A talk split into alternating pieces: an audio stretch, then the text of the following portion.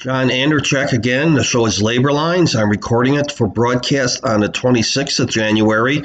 I have an interview here with the three of the organizers of the Restaurant Workers Council out of New York City, Diego, Jesus, and Eric right now. So we're going to go right back into that interview I recorded a few weeks ago. Thank you. They're establishing a movement, if you will, organizing towards a democratic an independent union in the restaurant sector of New York City.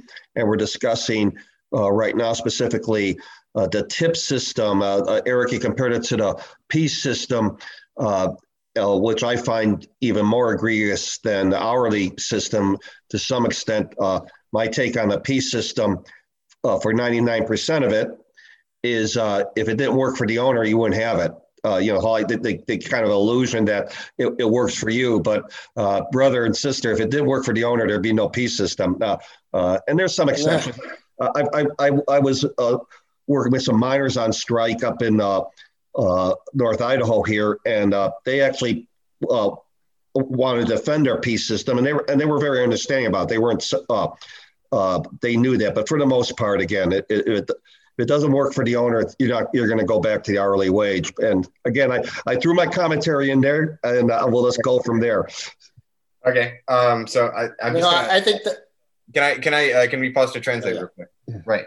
Pues estamos hablando que la forma de salario de propina es esencialmente viene del mismo propósito que el salario por tiempo, es decir que digamos que el trabajador requiere la misma cantidad de dinero que en la situación que recibe un salario por tiempo, digamos que sea $150 por día, pero en el caso de un trabajador propinado, solo la pequeña minoría de ese salario básico que es necesario para sostener la vida está pagada en la forma de salario por tiempo, y lo demás, lo que es parte de salario básico que es necesario viene en la forma de propina de parte del cliente, que solamente lo paga si le da la gana. Y el punto clave de acordarse ahora y aquí es que es una deducción avanzada del salario básico. No es algo que viene encima del salario, sino es la gran mayoría del salario que viene solamente que viene casi en forma de un regalo del cliente, pero que realmente es parte del salario necesario para sostener la vida. Lo que acaba de decir John es que si la forma del salario no funcionaría para su jefe, que no, si no fuera algo conveniente, no existiría. Eric, what were you saying? I think that comparison to the piece wages is important because tipped workers will also defend the tips that they make for the same reason I think that workers who are working for a piece wage may defend the piece wage, because the worker will forever dream of doubling productivity, knowing that it will mean a doubling of take-home pay. And it's the same illusion with tipping. And as you said, it's to the benefit of the owners. I would add that in the absence of a union, the time wage is certainly to the benefit of owners as well. They benefit the owners in different ways, and their advantages and disadvantages. The piece wage, for example, can lead to a lowering of quality, which is why there are sanctions that are then implemented. They can scrap work and so forth. But I think it's an interesting comparison. Absolutely. Yeah. Again, right. They all work in the benefit of the owner, absent that union, as you say, Eric. But on examination, some seem to be more apparent than others. Right. So go ahead, please. Right. Yeah. I think one thing that's common among tip workers is that it's not entirely clear that the tips they're receiving actually do form the basic wage, and that over the years comes into like an average that hovers around the value that it takes to sustain themselves. They're not going and playing the lottery each time they go to work with the possibility of making infinite money. They're just receiving their basic wage in the most, tipped workers really do receive their basic wage in the most irregular, least dependable way possible, you know? And that has a lot of various different effects. Jesús, estábamos hablando de algunos de los efectos del salario en forma de propina. Yo estaba hablando sobre la inseguridad que viene de tener su salario básico pagado en cierta manera que es tan irregular. Si tiene algo para añadir, habla.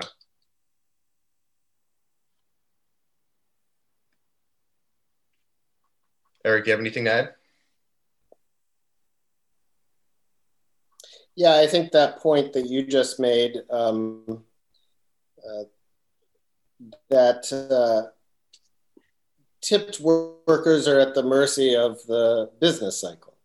When business is slow, whether it's due to cyclical or extraordinary factors like the pandemic, then tipped workers will see wages plummet. And I think that's one reason why the pandemic has given us, in a way, an opportunity to bring tipped workers into our project, because these days, with business slow, with restaurants closing and opening, tipped workers see the precarity of the tipped wage form, the way that they were caught up in the illusions of making infinite money per shift before.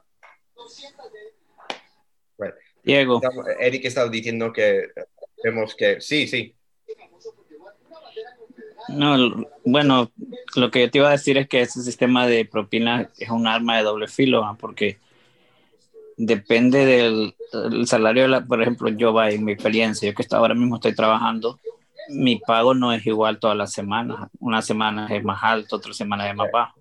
Entonces depende de qué tanto movimiento hay en esa semana. Por ejemplo, si el clima no está tan bueno, no llega mucha gente, obviamente. Entonces no voy a ganar lo mismo que gané la semana pasada, esta semana.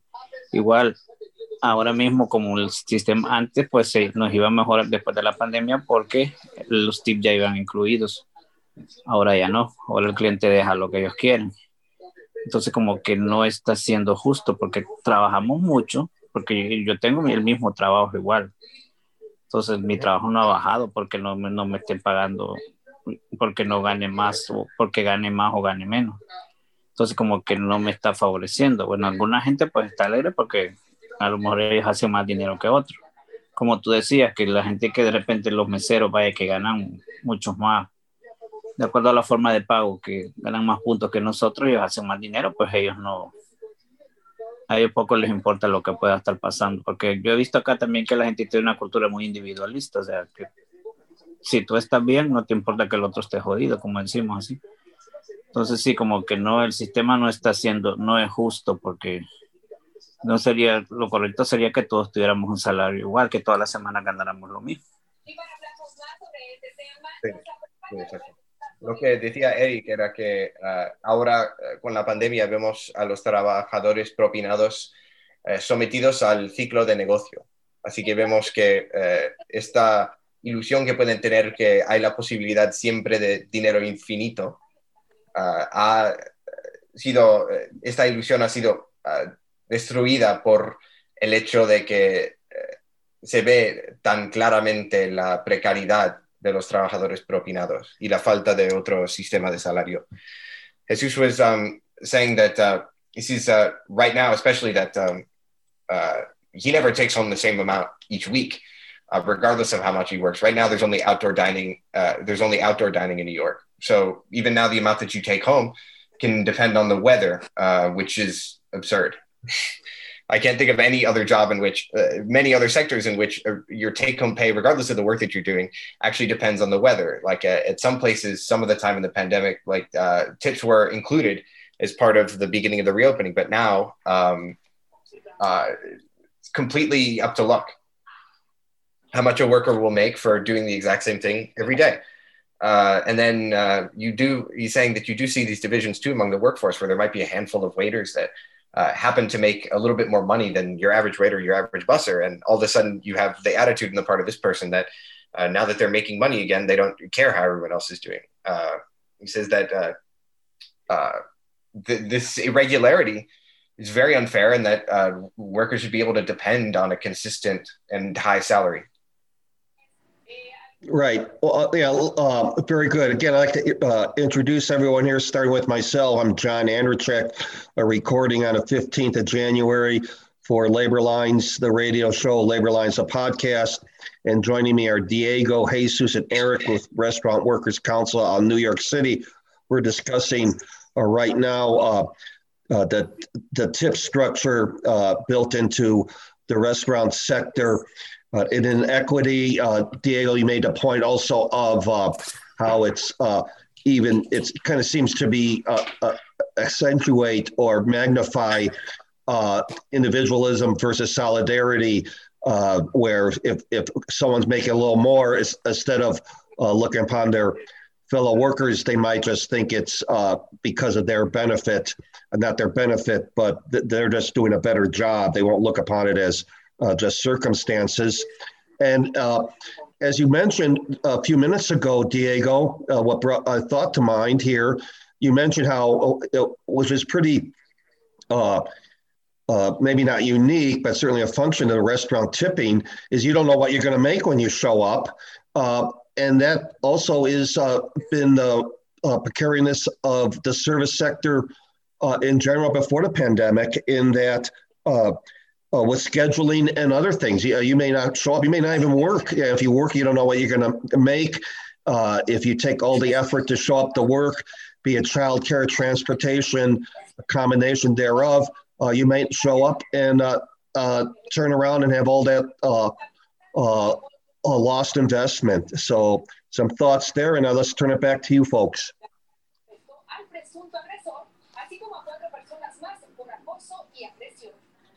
I think one point.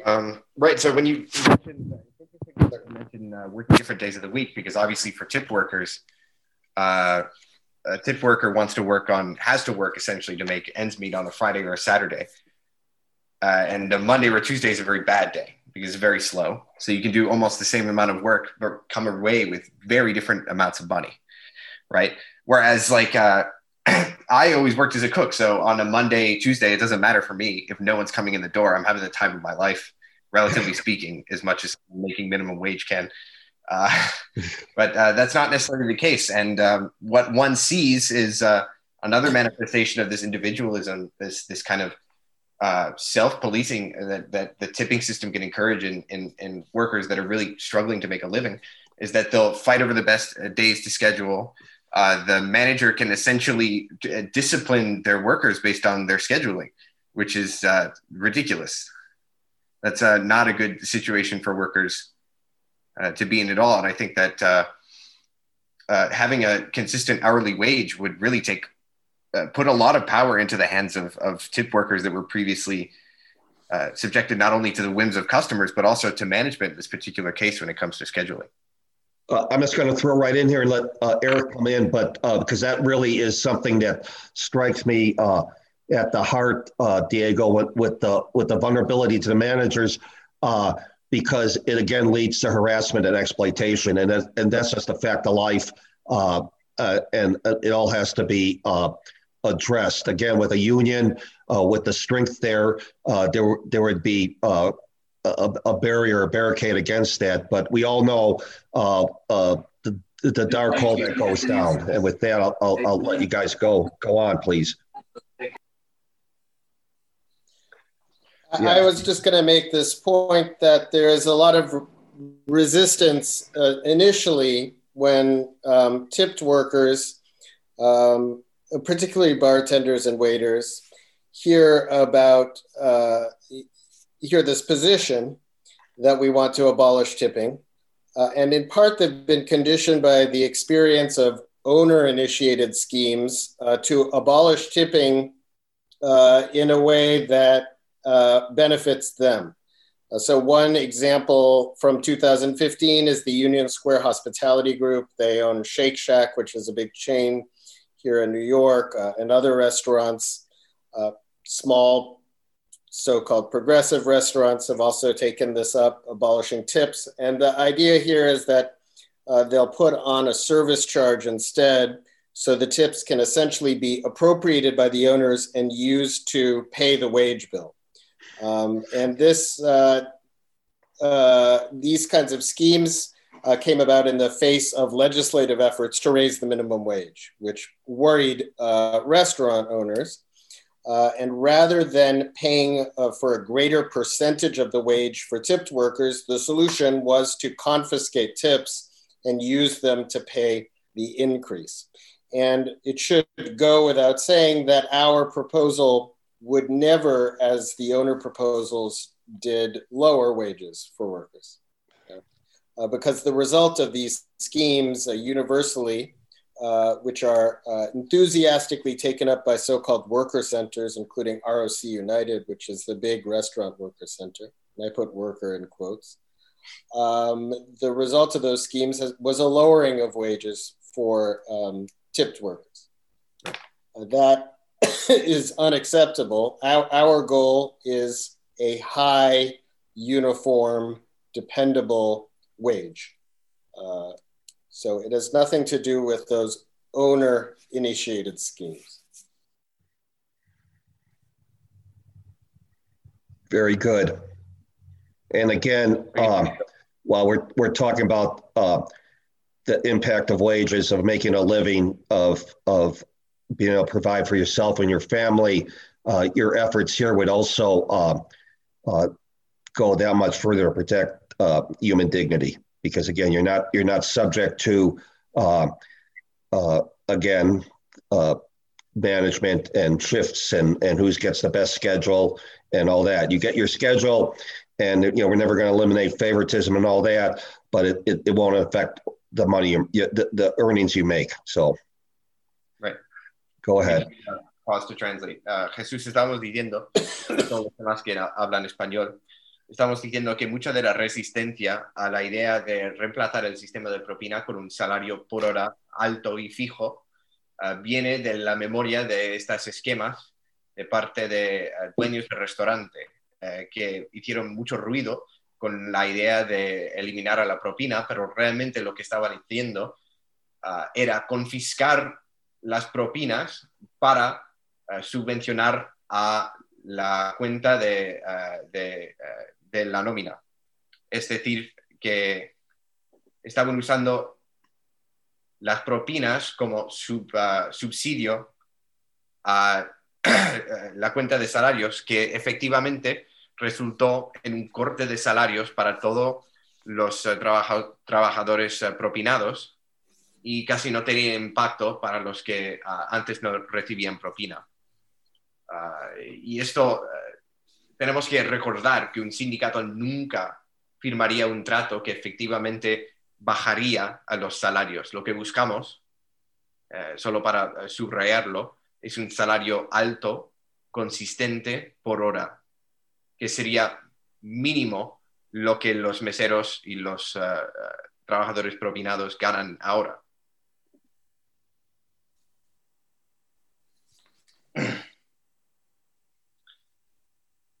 One thing to point out that's interesting about the tip sharing schemes that you see in the part of worker centers and other such entities is that the new Trump Department of Labor rules, which allow tip sharing, are essentially a vindication of the worker centers plan. So this is an organization of supposed progressive restaurant owners that is very, very closely tied to the Democratic Party, and that paint themselves as some kind of crowd resistance group. And yet we see that they as political progressives, and yet we see that their policy decisions, their policy plans are being effectively implemented by the Trump Department of Labor. And we can flip through the recent Department of Labor decisions under Donald Trump and see that they're absolutely consistent in attacking workers at every possible turn. And yet we see these organizations, the supposed progressive organizations run by restaurant owners, are effectively converging with the Trump administration in this particular policy, which we think clearly is bad for workers.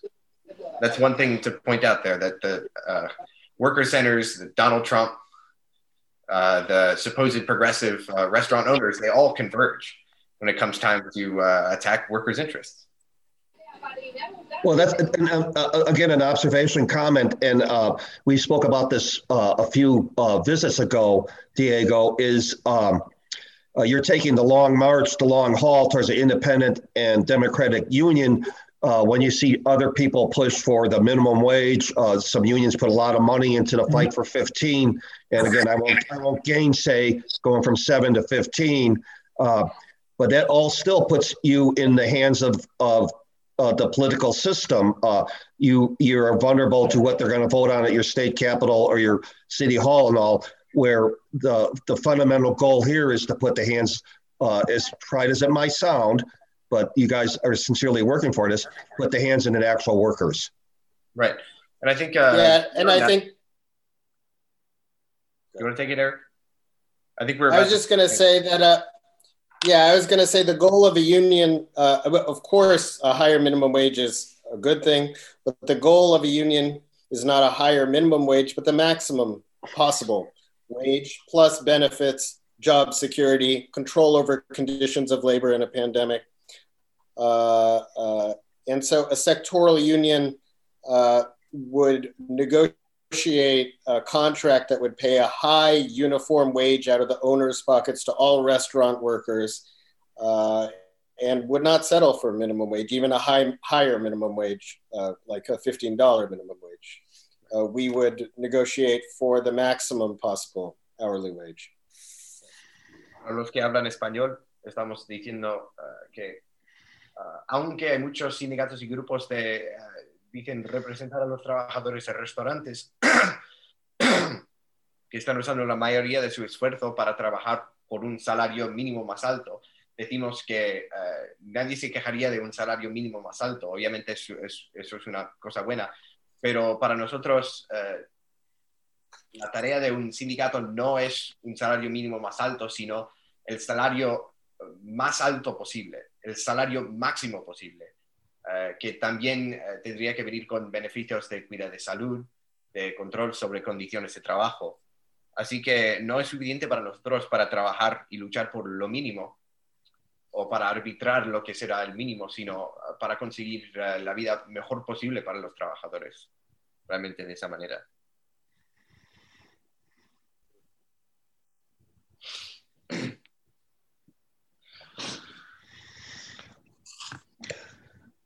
So again, Diego, we started out, you spoke about how the perception, if you will, of the tip wage. Yes, it's been in there.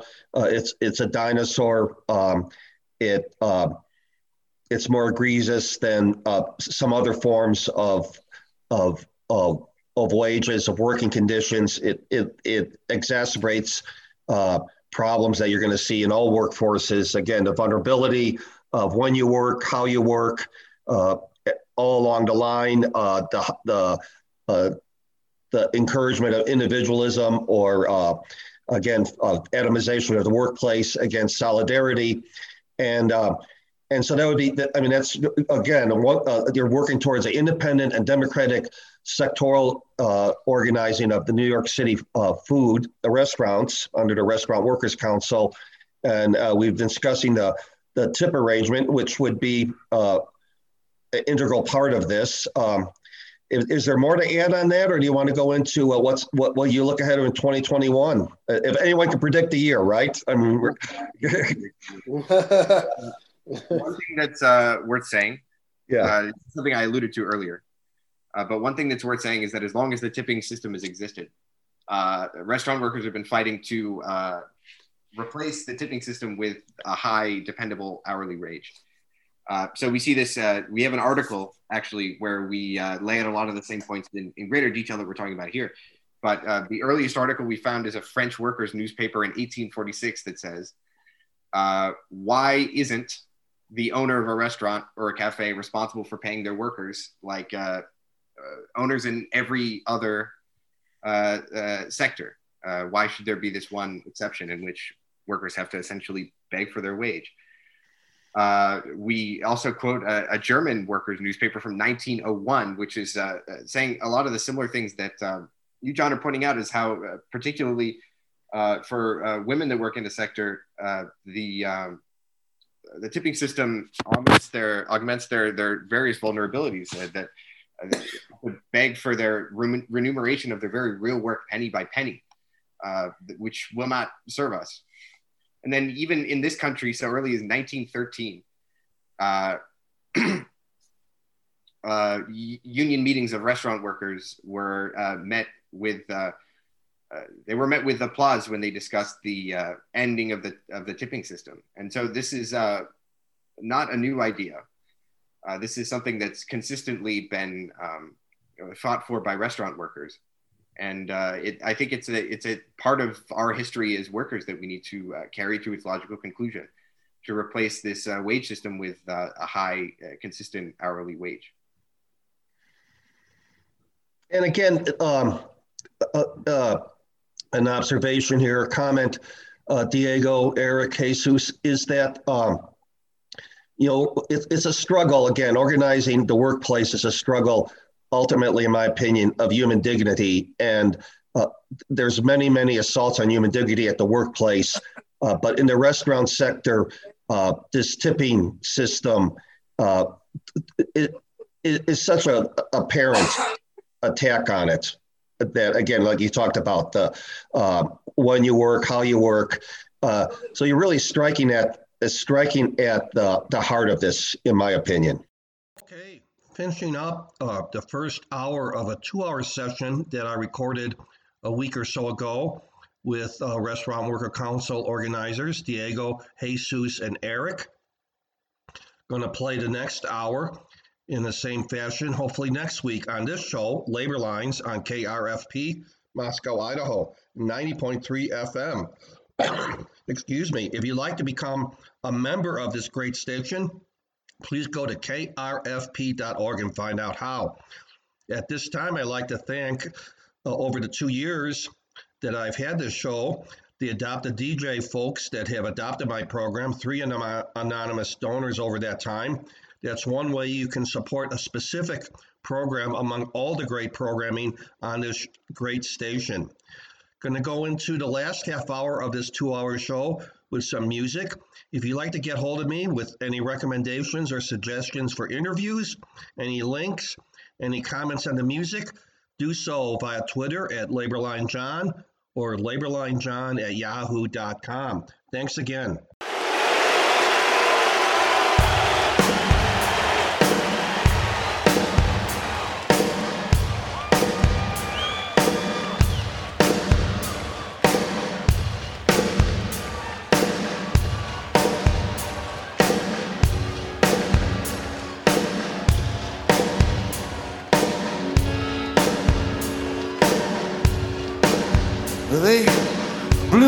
Chicken man in Philly last night, and they blew up his house too.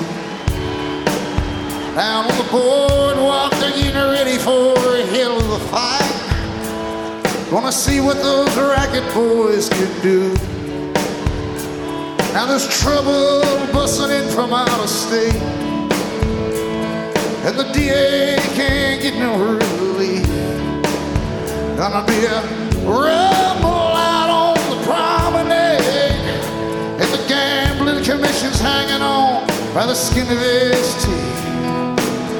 Everything dies, maybe that's a fact, but maybe everything that dies someday comes back. Put your makeup on, fix your hair up pretty. It beat me tonight in Atlantic City.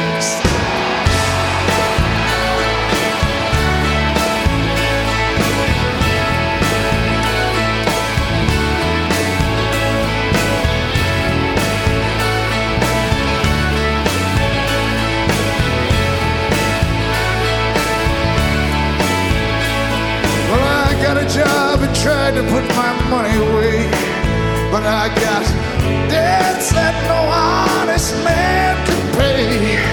So I drew what I had from the Central Trust. Vegas on that Coast City bus. Everything dies, maybe that's a fact. But maybe everything like dies someday comes back. Put your makeup on, fix your hair real pretty, and meet me tonight in Atlantic City.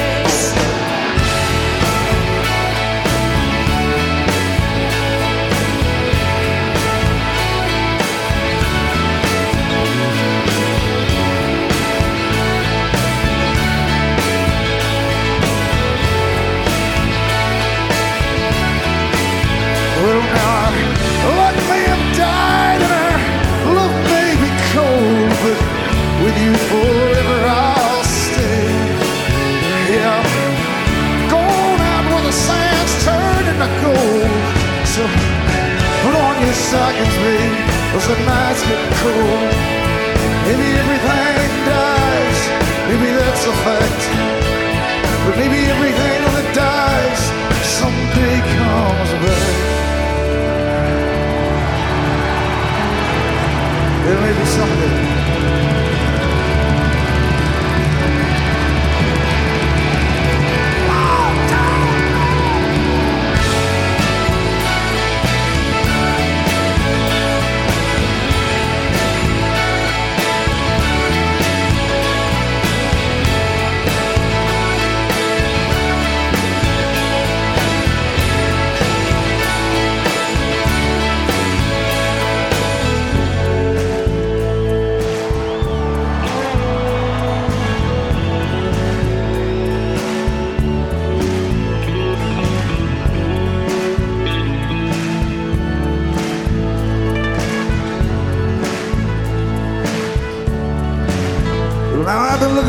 Job, but it's hard to find. It's down here, there's just winners and losers, and don't get caught on the wrong side of that line. But I'm tired of coming out on the losing end. So honey, last night I met this guy. I'm gonna do a little favor for him. Everything dies, maybe that's the fact. Maybe everything that dies someday comes back. Put your makeup on, fix your hair real pretty. Meet me tonight in Atlantic City. Meet me tonight in Atlantic City. Meet me tonight in Atlantic. Come on and meet me. Come on and meet me. Come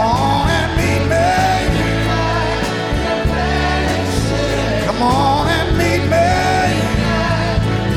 Yeah, now. Come on and meet me. Yeah, now. Come on and meet me in Atlantic City. Come on and meet me in Atlantic City. Come on.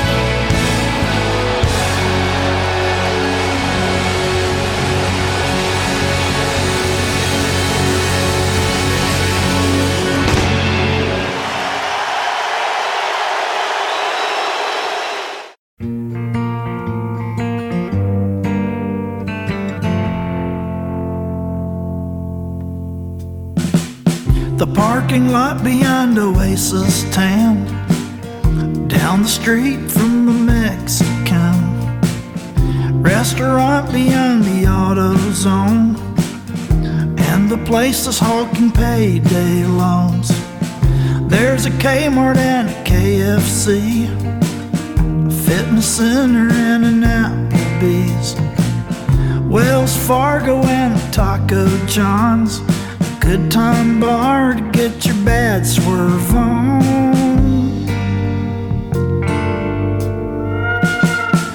In a town that's named for razor blades, all American but Chinese made, folks working hard for shrinking pay, 21st century USA.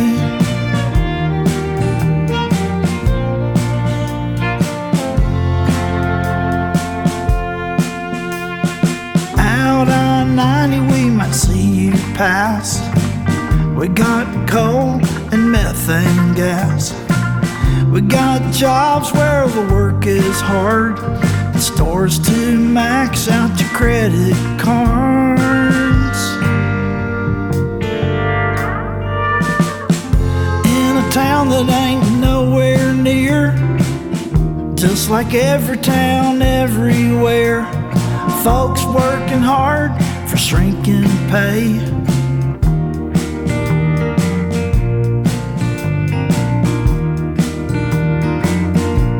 They say we have to hang on just a little bit longer and the Savior will come our way. We'll know him by the neon sign and the opulence he maintains. If Amazon can salvation, I'll order it on my phone. With Big Brother watching me always, why must I always feel so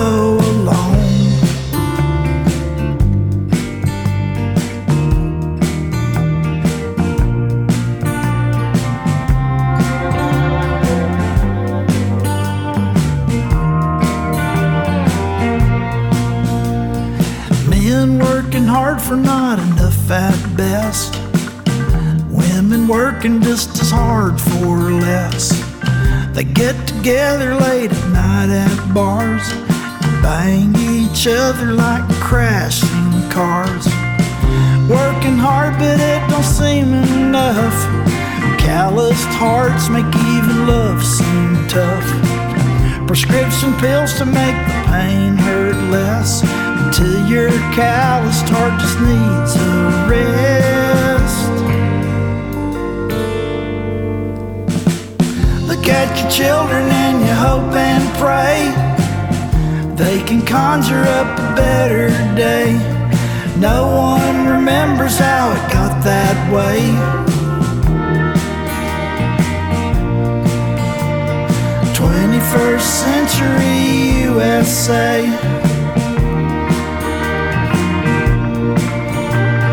21st century USA.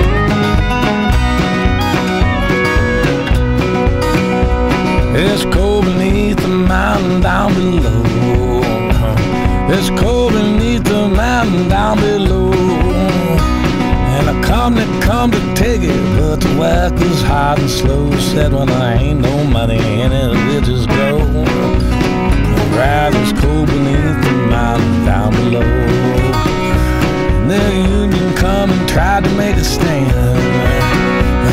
The union come and tried to make a stand. And West Virginia miners voted union to a man. You never know it now, but that was then, when the union come and tried to make a stand. But the company brought in all the big machines. The company brought in all the big machines. Cut more coal in an hour than a shift could in a week. John Henry could have told him what that means when the company brought in all the big machines. Hey!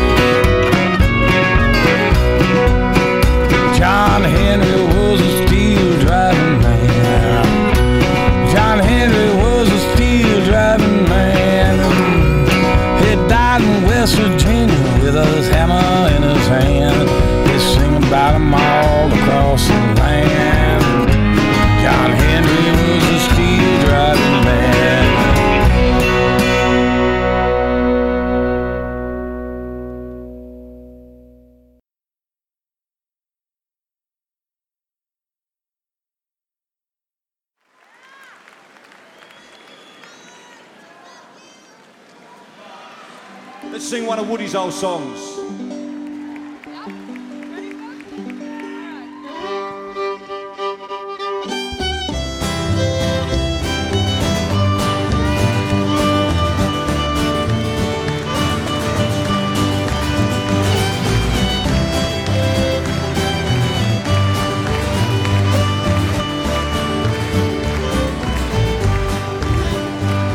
There once was a union maid who never was afraid, but the goons and the geeks and the company finks and the deputy sheriffs who made the raid. And when the news was called, she went to the union hall, and when the Legion boys came round, she always stood her ground.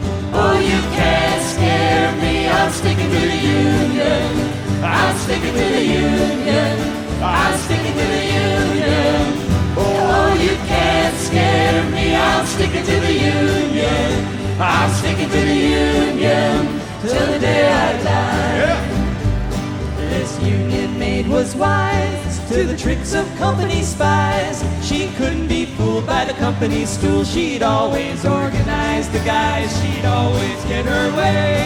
When she struck for better pay, she'd show her card to the National Guard, and this is what she'd say. Oh, you can't scare me, I'm sticking to the union, I'm sticking to the union, I'm sticking to the union. Oh, you can't scare me, I'm sticking to the union, I'm sticking to the union till the day I die. You women who want to be free, just take a tip from me.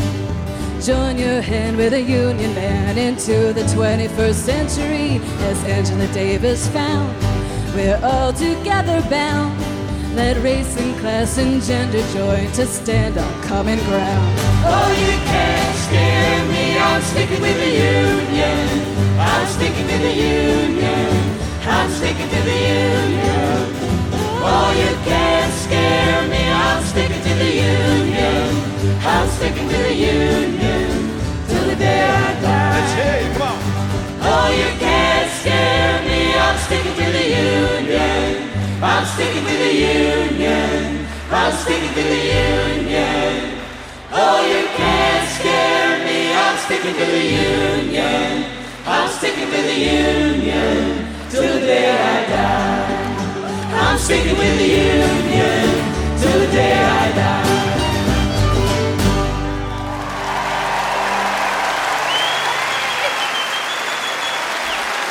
There you go.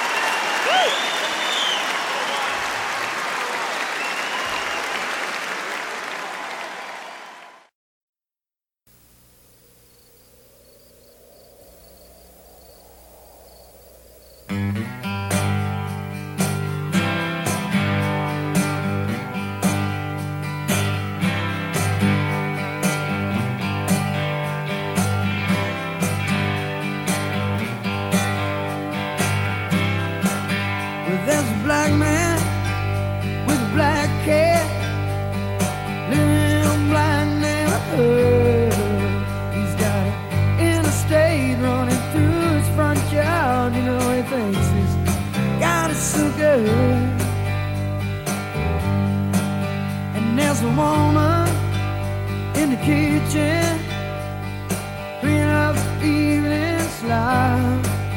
And he looks at her and says, hey, darling, I can remember when you could stop a cloud.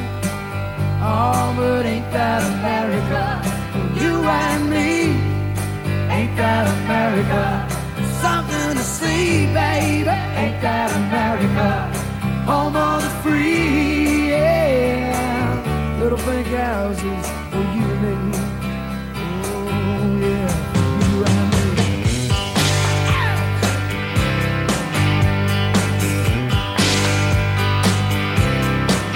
Well, there's a young man in a t-shirt who listens to rock and roll station. He's got a greasy hair, greasy smile. He says, Lord, this must be my destination.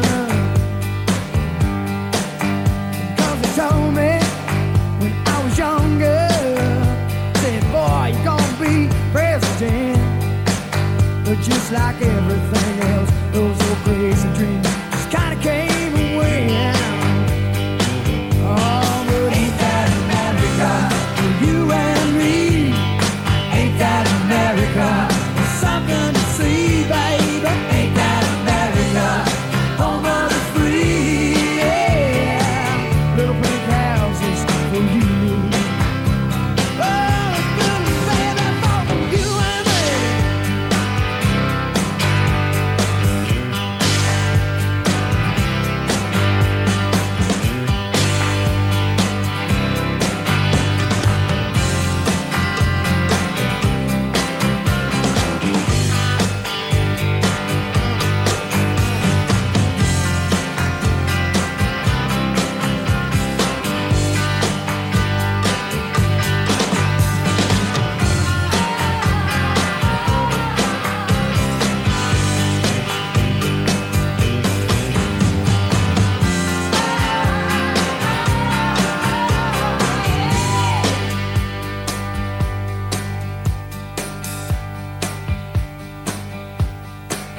Well, there's people and more people. What do they know? No. Go to work in some high rise and vacation down at the Gulf of Mexico. Oh, yeah. And there's winners and there's losers. But that ain't no big deal.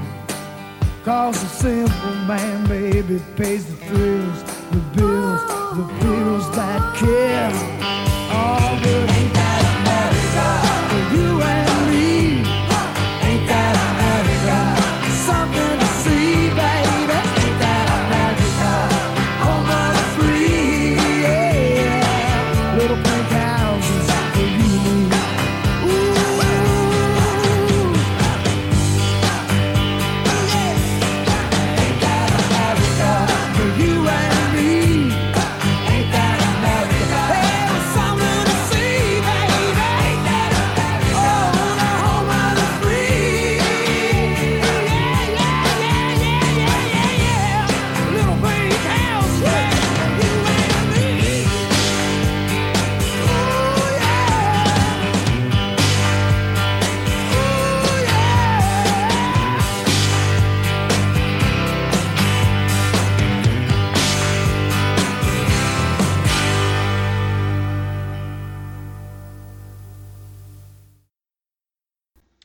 John Mellencamp, Pink Houses, yes sir. Before that, checking my notes, Billy Bragg with Ruthie Mardrina, Mike and Ruthie Mardrina, singing Guthrie's Union Maid live. That's also with the New York Labor Chorus. Steve Earle, John Henry, Drive-by Truckers, 21st Century USA, Springsteen, a live version of Atlantic City.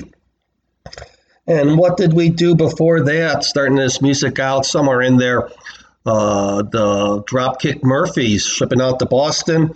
And it was the second segment of the first hour of my interview with Restaurant Workers Council on New York City. John Andercheck, Labor Lines, set the Pleiades on the 26th of January, if all goes well.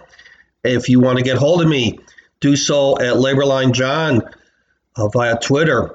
The show also can be found after it plays on the air on Anchor FM, Labor Lines on Anchor FM, and other podcast platforms, including Spotify, Overcast, and others. So hope you can find that. And I'm going out again with Warren Zevon. Don't let us get sick.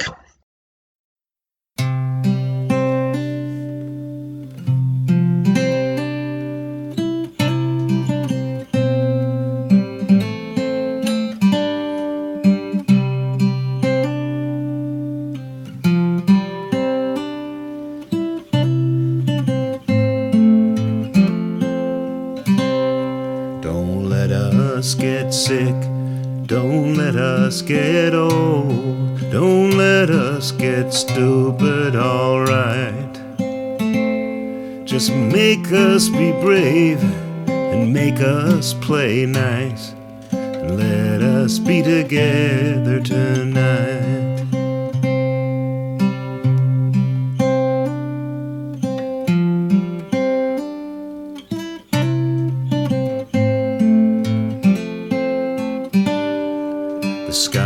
On fire when I walk to the mill to take up the slack in the line. I thought of my friends and the troubles they've had to keep me from thinking of mine. Don't let us get sick, don't let us get old, don't let us get stupid, alright. Just make us be brave and make us play nice, and let us be together tonight.